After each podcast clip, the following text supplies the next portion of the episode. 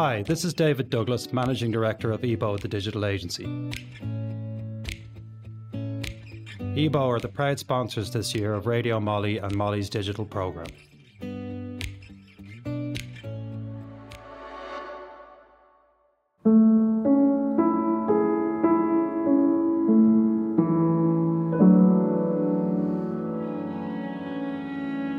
You're listening to Writer Presents, a Radio MoLI production.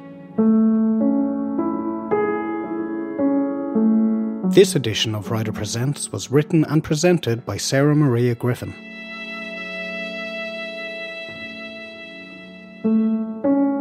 Sarah Maria Griffin is from Dublin.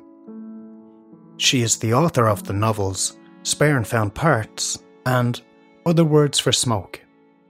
She also makes zines.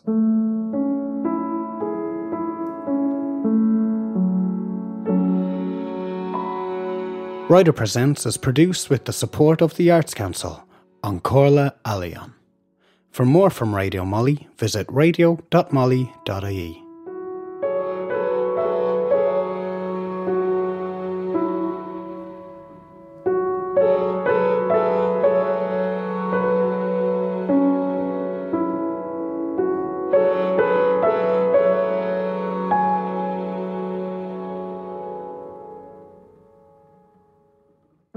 What is a zine? First things first. A zine is a piece of paper folded into a shape like a book, then photocopied and distributed to a select and limited audience. A zine is an obsolete medium of communication, once a bastion of subculture risen to prominence during punk and hushed to silence at the dawn of social media. A zine is a method of spreading a message.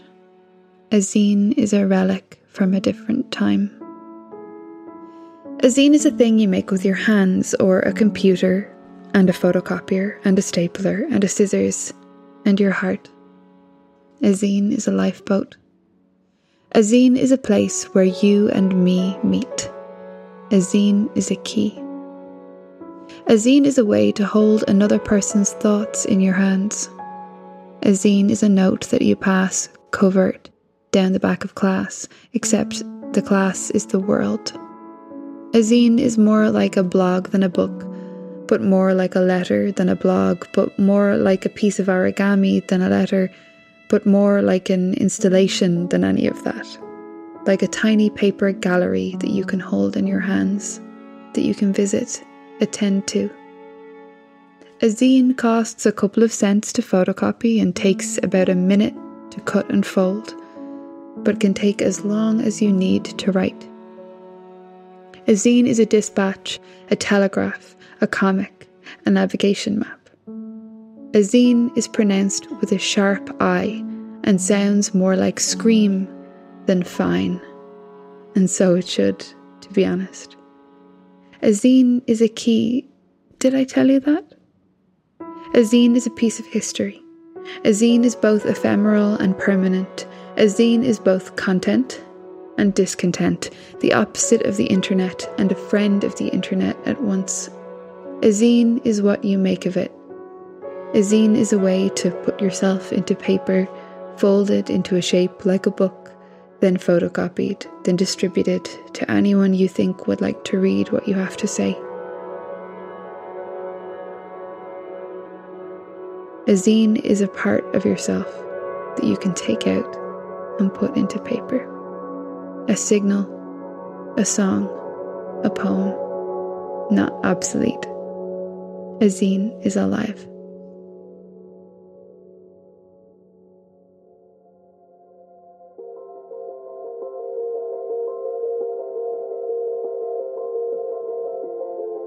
One zine at a time. The medium and me. Let's call it 2004 up until today, in 2022. Give or take 18 years, a fine age, a drinking and voting age, more than half the length of my life. 1. I don't remember my first zine, what it was or where I picked it up from. I only know that from the age of about 15 onwards, I collected them compulsively. I'm talking, you know, 2004, you know, a time that feels kind of like it's immediately behind me, but is actually almost two decades ago. I'm talking about before the internet was what it is today. Before blogs, during message boards, at the clumsy dawn of social media. For context, you know, I mean, the world felt very small to me back then. School and my job, and, you know, that was about it. I was like a magpie, looking for keys that would let me out and away from my life. Books were helpful keys, sure. Zines, though? Hmm. They were something special. They'd be left up at the counter of record stores around Dublin, or by the doorway on a windowsill by the flyers for club nights and gigs, beside the proud and glossy issues of Vice or Mongrel. Scrappy little things, slices of people's lives. Sometimes they were free, sometimes they'd cost a euro or two. I gathered them like weird treasure, kept them in shoe boxes hidden in my wardrobe, read them repeatedly, even the ones that I didn't like very much. They were all by people I'd never heard of and mostly would never hear of again, often writing pseudonymously. Sometimes they were reviews, sometimes they were diaries, sometimes they were about Dublin or other places. Sometimes they were comic books, sometimes they were so tiny that they were simply one piece of paper folded up and centered around a single joke. They were very, almost always, in black and white. That telltale photocopier smudge and tone all over them. Sometimes their little spines were hand sewn.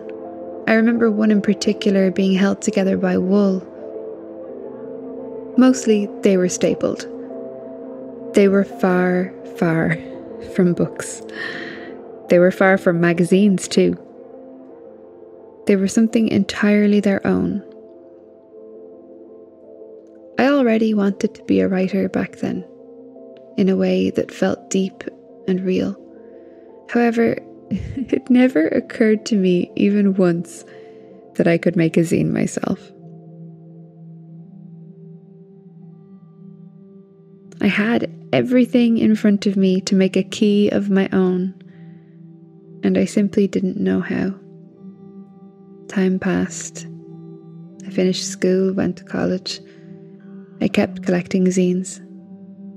I began to send my own writing into little ones around the city, hoping, hoping that I would eventually see myself in print. The first time I ever had a piece of writing published was in a broadsheet style zine called Oh Francis. I was 19. It was printed like a newspaper in pink ink. Looking at it now, it might have been a risograph. My name was there, in a real zine, in hot pink on paper. It felt like the world opening. A door unlocked.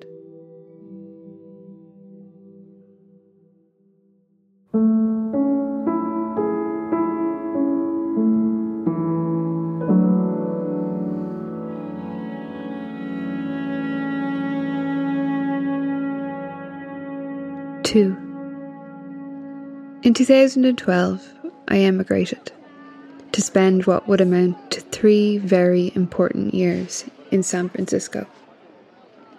My life there was scattershot.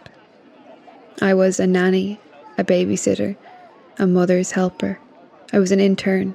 I was a competitive spoken word poet. I was a pet sitter, a receptionist, a copywriter for about five minutes the door girl at a monthly reading, a bookshop clerk, broke, bright eyed, all over the place, homesick, clueless, jack of all trades, master of exactly none. I lived in a vibrant district which was undergoing gradual and hungry gentrification, but it was studded with tiny punk spaces, galleries, speakeasies, and crucially, print shops. There was one up on 16th Street, Pens and Needles, the jewel in the crown. It was something that I had only experienced once before a distro. A distro is a rare thing, a shop dedicated to the selling and sometimes printing of zines. There was briefly one in Dublin, my memories of which are so foggy that I wonder if I kind of hallucinated it. In Temple Bar Square, above a skate shop. They sold records mostly, but had lots and lots of zines. Needles and Pens was different though. A bright, minimal shop with wooden shelves all along the walls, which were absolutely stacked with zines. I was besotted with the place swinging in on my lunch break from my internship for a nose around, picking up one or two dollar zines to keep in my backpack for reading on the Muni, for keeping in my new zine stash, my American zine stash. My old Irish one was long passed down to my little sister. I attended zine fairs in community halls and ferry buildings, bigger than the biggest supermarket you've ever been in. table after table manned by zinester after zinester. I wanted to be one of them, but they all seemed so experienced. Many of them were artists, big on the internet, designers, or real writers. They had a kind of a secret knowledge, a distance from where I was. They seemed so fancy. and while I was busy being many things back then, Fancy was not one of them.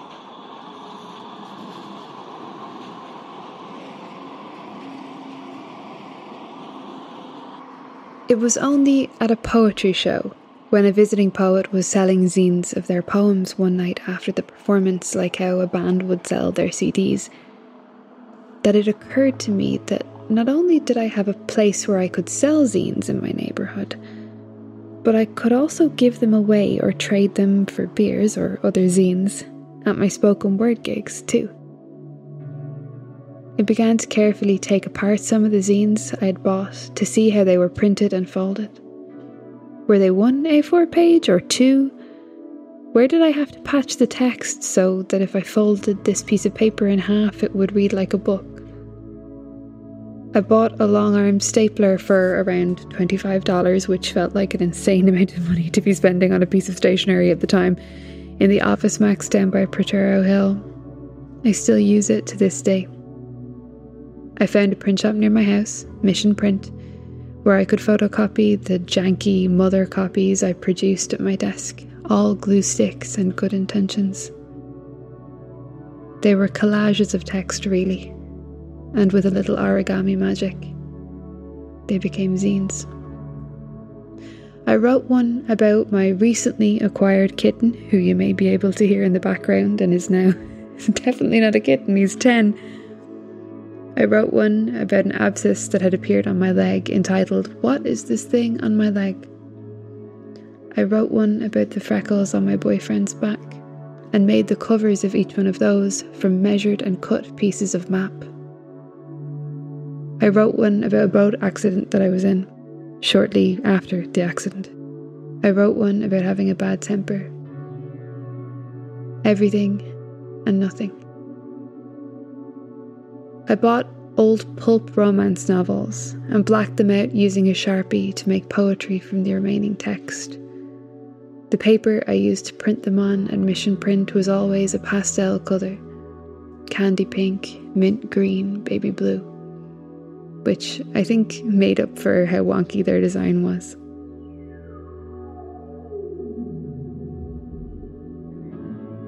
I bundled them in see through children's party bags that I got at the dollar store, the kind you'd get after a birthday afternoon at the house of a classmate, stuffed with penny sweets and favours, you know, those kind of bags.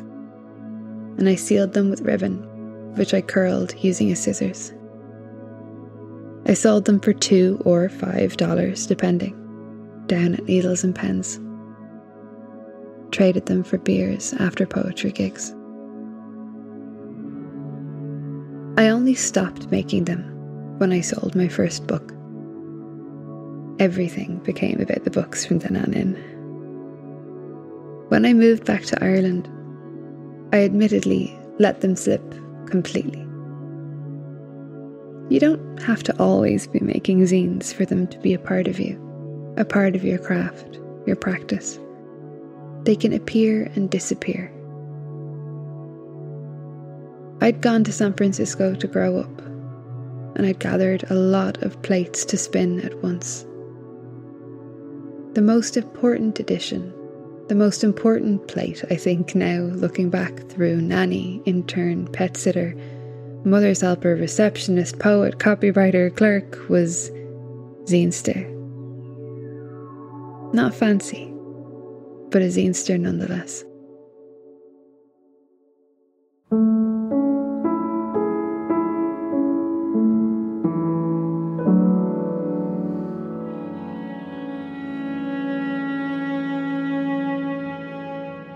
Three. I made my first zine in what would be around, I suppose, five years, six years, in September of 2019. I was overworked and burned out badly. All other writing felt like wading through psychic concrete. The love I'd once had for books was calcified by stress. It's really important that I tell you that when I sat down to make a zine this time, I was doing it for pleasure alone. For fun. Quite literally as a joke. I'd spent an evening crashed out on the sofa sending pictures to a friend of 1970s desserts, including fruit salads that featured bananas cut to look like dolphins.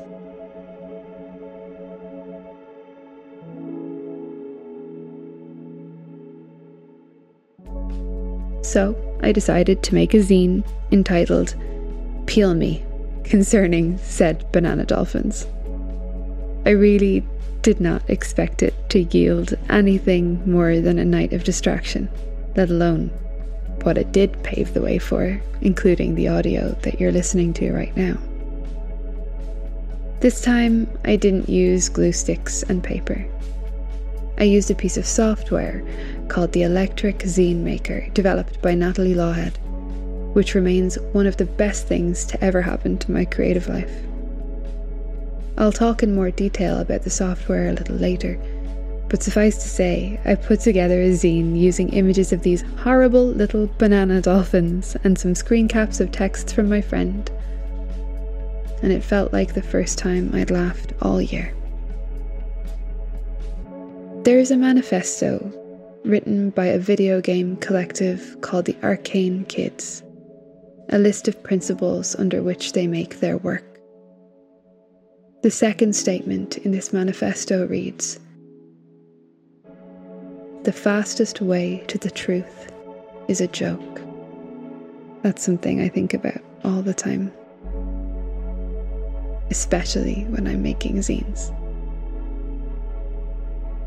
Alight with the feeling of having made something that felt good, felt true, I asked the internet from my Twitter account if they would like a copy of my banana zine. 50 people said yes, so the first print run, produced on yellow paper at Reeds of Nassau Street, went to 50 people in the post, priced at around 2 euro a shot. Folding the zines, stapling them with my beloved 2012 stapler, putting them in envelopes with a little thank you note. There was a deep, good feeling, a quiet feeling. Then I did a second print run. Then I wrote another zine and asked again would anyone like one. And they said yes. So I kept making them and sending them. And something began.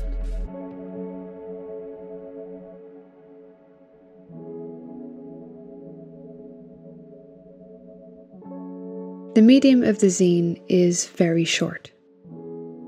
These particular zines were one A4 page, folded in eight, containing six tiny pages therein, this format, for me, rewarded a sort of first thought, best thought impulsivity. It rewarded silliness. The stakes could not have been lower. It never felt like work. So I kept making them, kept stuffing them into envelopes, kept sending them out into the world, sometimes over a hundred at a time. It, never felt difficult. Perhaps this is because the act of folding and cutting paper is deeply therapeutic. Perhaps because the act of holding something I'd written in my hands and then passing it on to people felt real, where so much of my other work had become unreal and overwhelming.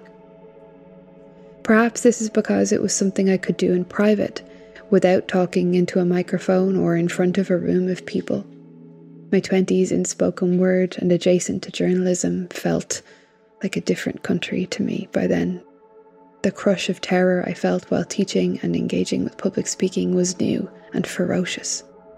Zines meant I could say what I needed to say and express what lived inside me without the exposing experience of standing on a stage in front of a room full of strangers.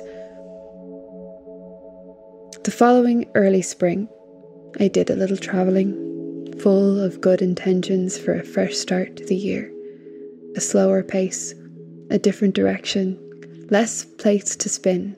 That was what I'd hoped for, what I needed.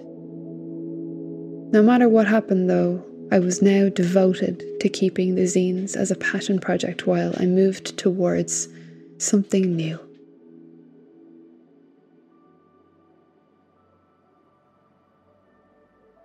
The something new I was unknowingly moving towards, like the rest of the world, was a global pandemic. Ireland went into lockdown just after St. Patrick's Day. Seven days after that, I wrote my first pandemic report zine entitled, creatively, The Seven Day Report.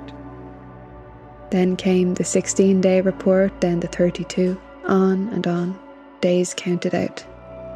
Suddenly, I was writing this diary like the diary zines I'd read as a teenager, but the internet was my distro, my record shop, my art fair. I posted these zines all over the world to Canada, to Chile, to Austria and Australia. I printed them at home while we waited for the case numbers to come in every day. I took photos of signage, of the first hand sanitizer I found in a shop, of masks on the ground. Writing about it and making zines about it helped me feel like I was doing something at a time when I could do almost exactly nothing but stay inside. They were like lifelines. Suddenly, their paper carried weight.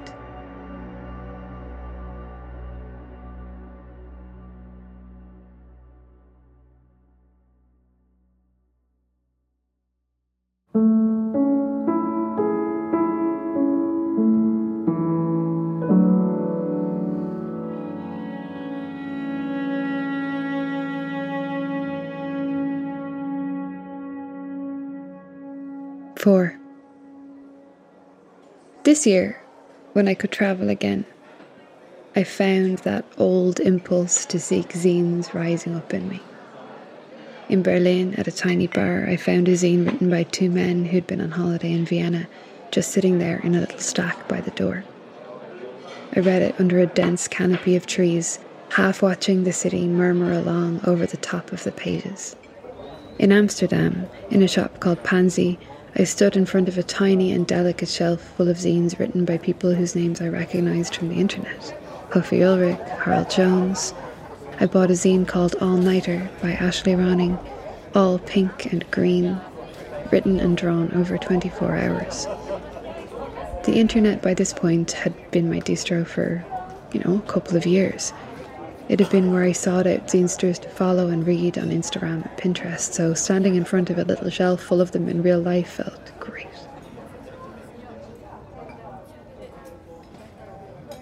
There had been a zine fair in Galway as part of the Cúirt Festival, which I'd missed. So, getting to see zines in the wild in different countries brought me back so closely to that old feeling, that needles and pens feeling. So, just this August, I was back in San Francisco for a friend from the old bookshop's wedding. Now, 10 years since I'd moved there.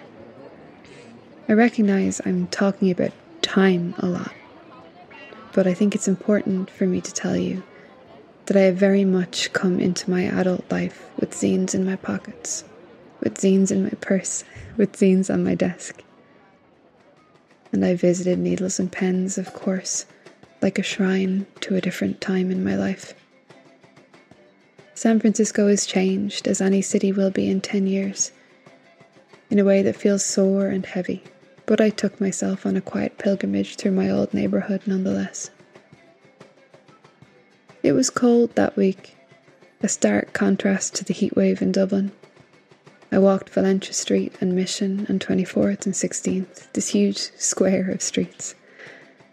I stared into the windows of newly empty storefronts, felt conflicted, tracing the footfall of myself back then. Eventually, I found myself outside a new shop, somewhere I only a little bit recognized from another district it had moved. But here, huge and bold and bright, silver sprocket.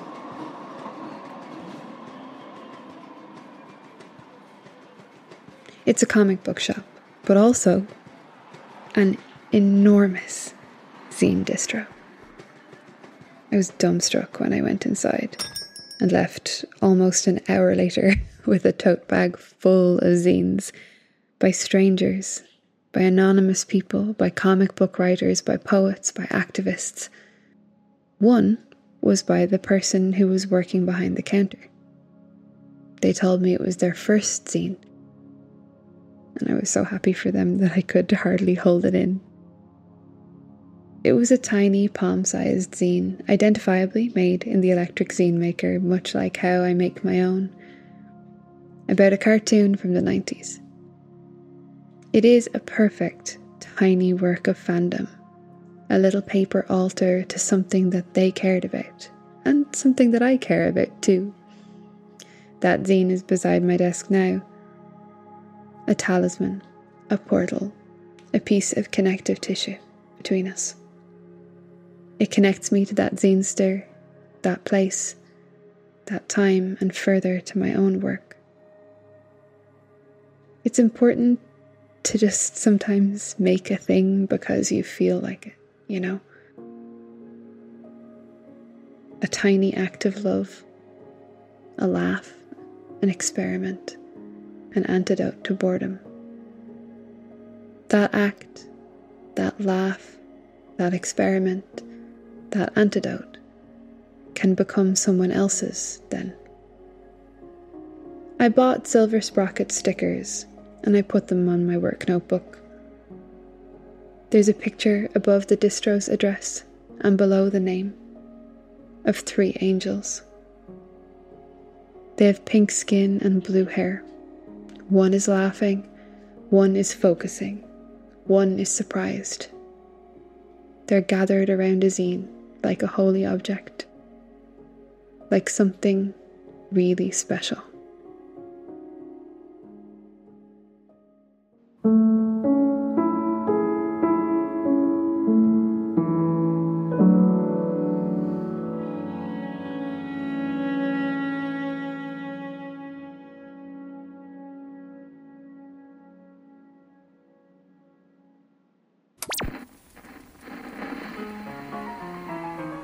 Let's make a zine, an audio workshop. For me, sometimes what it takes to get started is just a little push. So consider this a little push.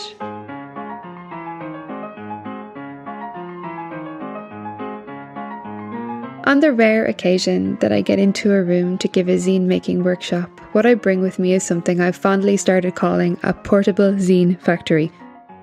My house is the real zine factory, of course. My exhausted old printer, my Jenga tower of pastel blocks of A4 paper, my stacks of coloured envelopes, unknowable numbers of stickers, my good old long arm stapler from San Francisco. When I get into a room to encourage or facilitate people to make zines, I lay out some things. This is where I'm going to suggest we start with the objects. They're probably ones you have in your house already. There isn't a lot of need to go out to pick up new things. At, at most, I would say it's a pound shop job. Like I said before, it doesn't have to be fancy.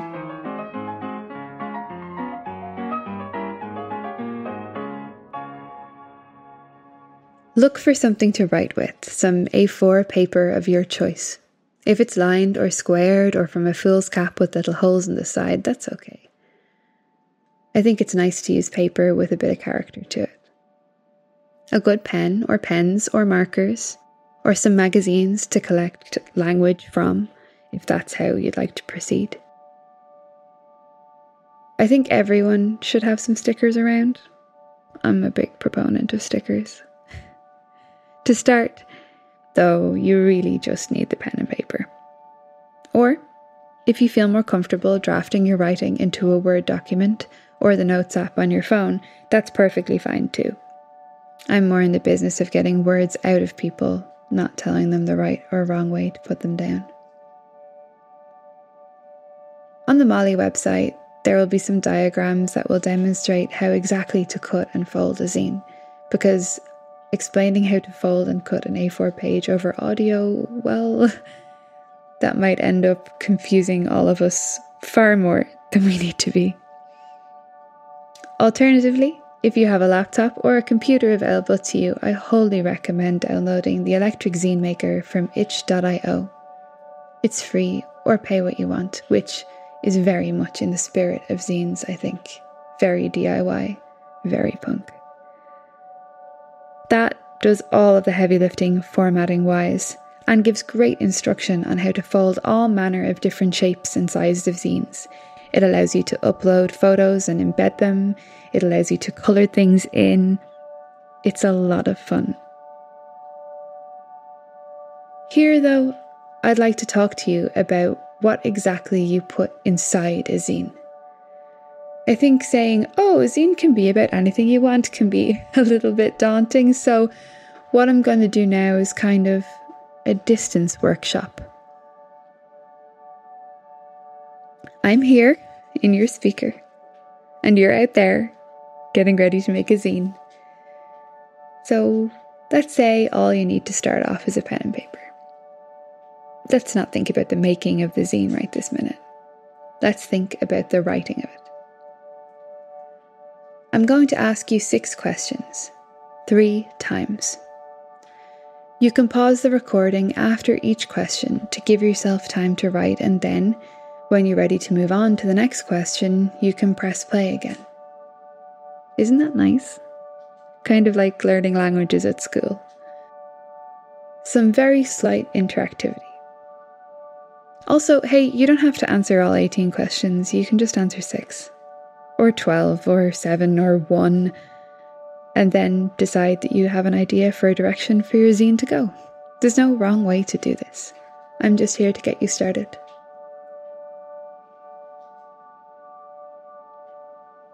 So, why six?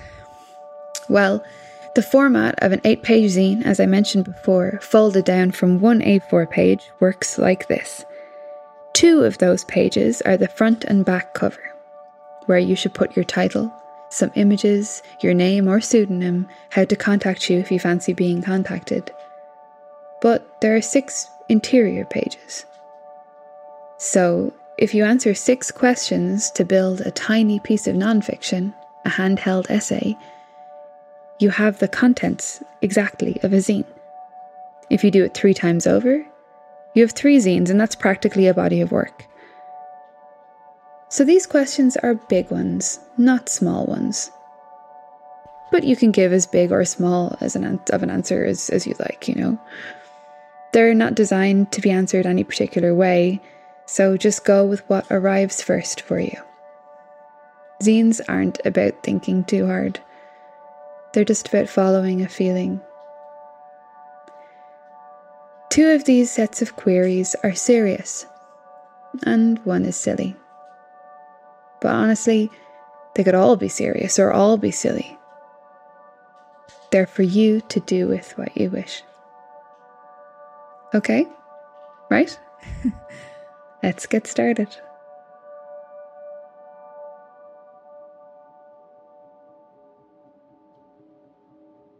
Zine 1 On Memory 1. First, can you tell me about a time when you forgot something important?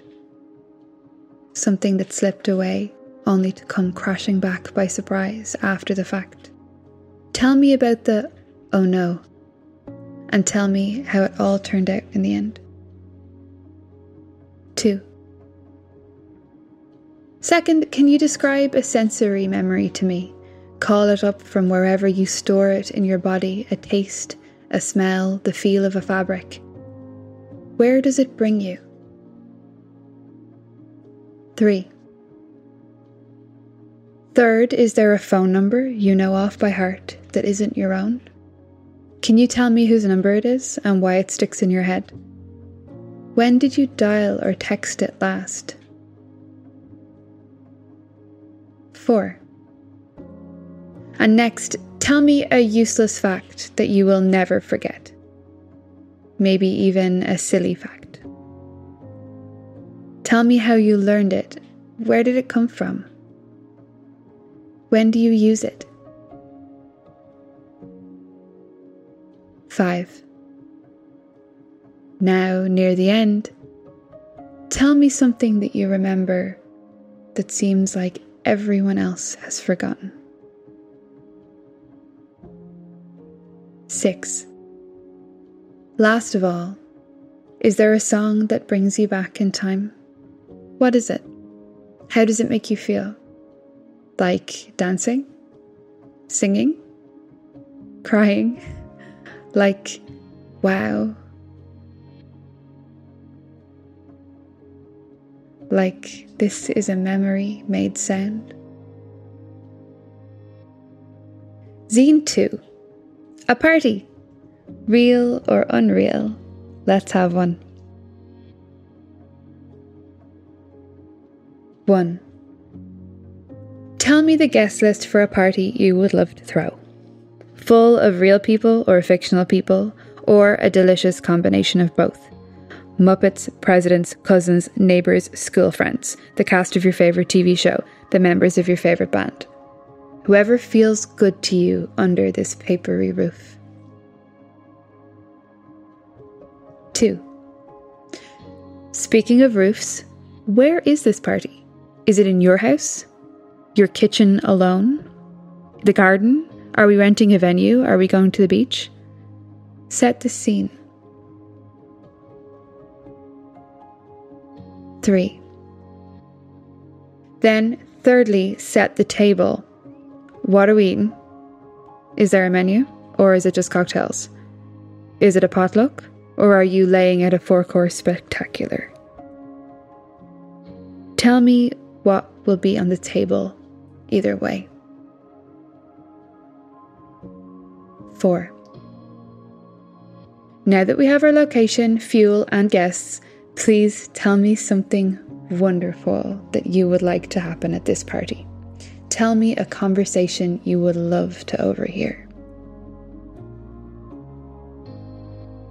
5. Look, we've all been at parties where there's been a row. Tell me who is having a scrap. Tell me where the drama is. 6. And last of all, at the end of the night, when everyone else has left or crashed, who is helping you do the dishes? Who is pouring you a cup of tea or a final nightcap? Who is the last man standing?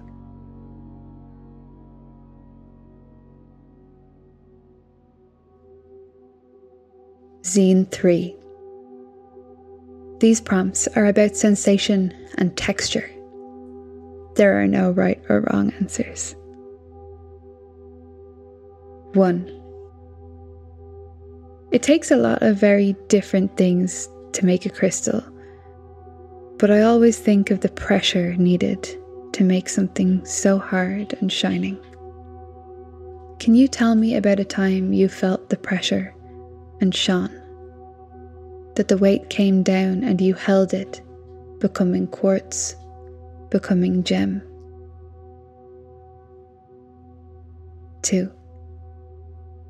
I think that making patterns to wrap around ourselves is a deeply human act, an old thing, older than wool, older than needles, way older than zines. Can you tell me about strands that you weave together to make your home, to make a place comfortable, to make a place safe? 3. Can you tell me about a shock, a bolt from the blue? Can you tell me about the aftermath, too, after the smoke cleared and the air still smells like burning? 4. There are sand in the bottom of my shoes from a single visit to the beach at the start of the summer. Grit and grain. Can you tell me something that stuck around longer than you'd intended? That got under your skin? 5. Signal and noise always feel like aural, invisible texture to me. Tell me about a time you had to listen hard to find what you needed a time when you had to tune yourself in to find the right channel.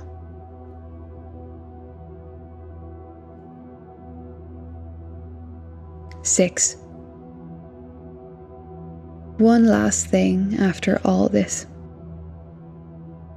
Can you tell me about the softest thing you've ever felt?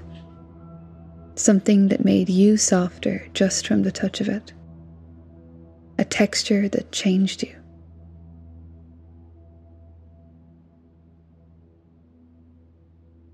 18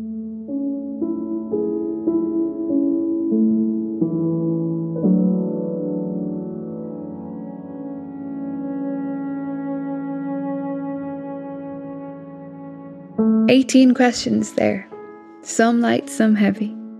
Either way, I hope they helped. I hope that wherever you are, you are considering folding the answers to these up into the shape of a zine. Maybe photocopying it, posting it to your friends, maybe seeking out a distro wherever you are or a zine fair, finding other zinesters and trading. Maybe you don't like to write but maybe next time you're in a new city, you might keep your eyes open for a little shop that has zines on the wall, or on the counter, or by the door. Maybe you'll comb through Dublin differently. They're out there, tiny paper keys. There for the taking, there for the making. Here are some books and websites that I've found helpful on my own zine and making things journey. This is sort of a non complete bibliography and will, of course, change and flex as websites go out of service and Instagram accounts disappear, but consider it just a potentially helpful place to get started if you'd like to look into making your own zines. The Stolen Sharpie Revolution, a little red book licensed under Creative Commons by Alex Wrekk. This classic gives some good cultural context on the real history of the zine, how the whole movement started and got up on its legs, and also how zines live in the world today.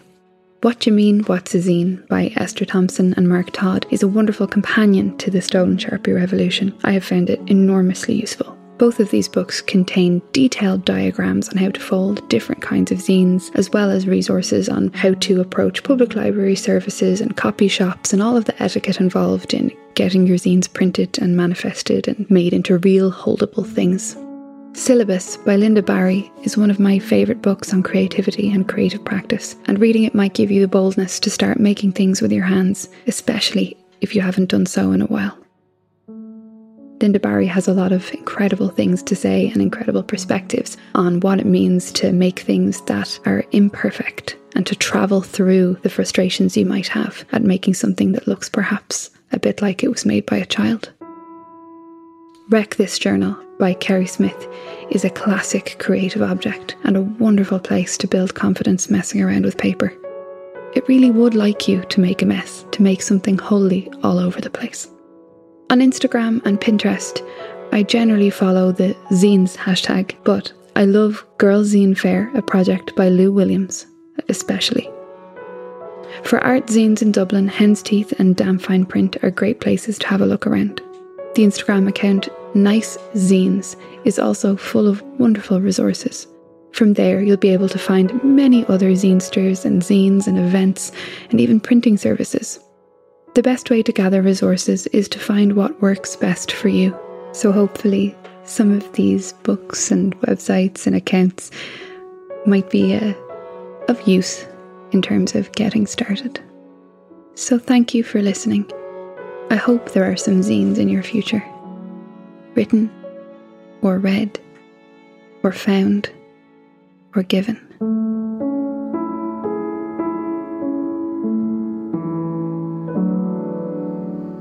This edition of Writer Presents was written and presented by Sarah Maria Griffin and produced by Ian Dunphy and Benedict Schlepper Connolly. It was edited and mixed by Ian Dunphy the music was composed by Benedict Schlepper Connolly and performed by the composer with Nathan Sherman. Writer Presents is produced with the support of the Arts Council An Chomhairle Ealaíon. If you've enjoyed this programme, do consider buying MoLI membership for yourself or a friend.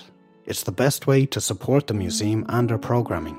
Visit moli.ie forward slash membership to find out more. For more from Radio MoLI, visit radio.moli.ie.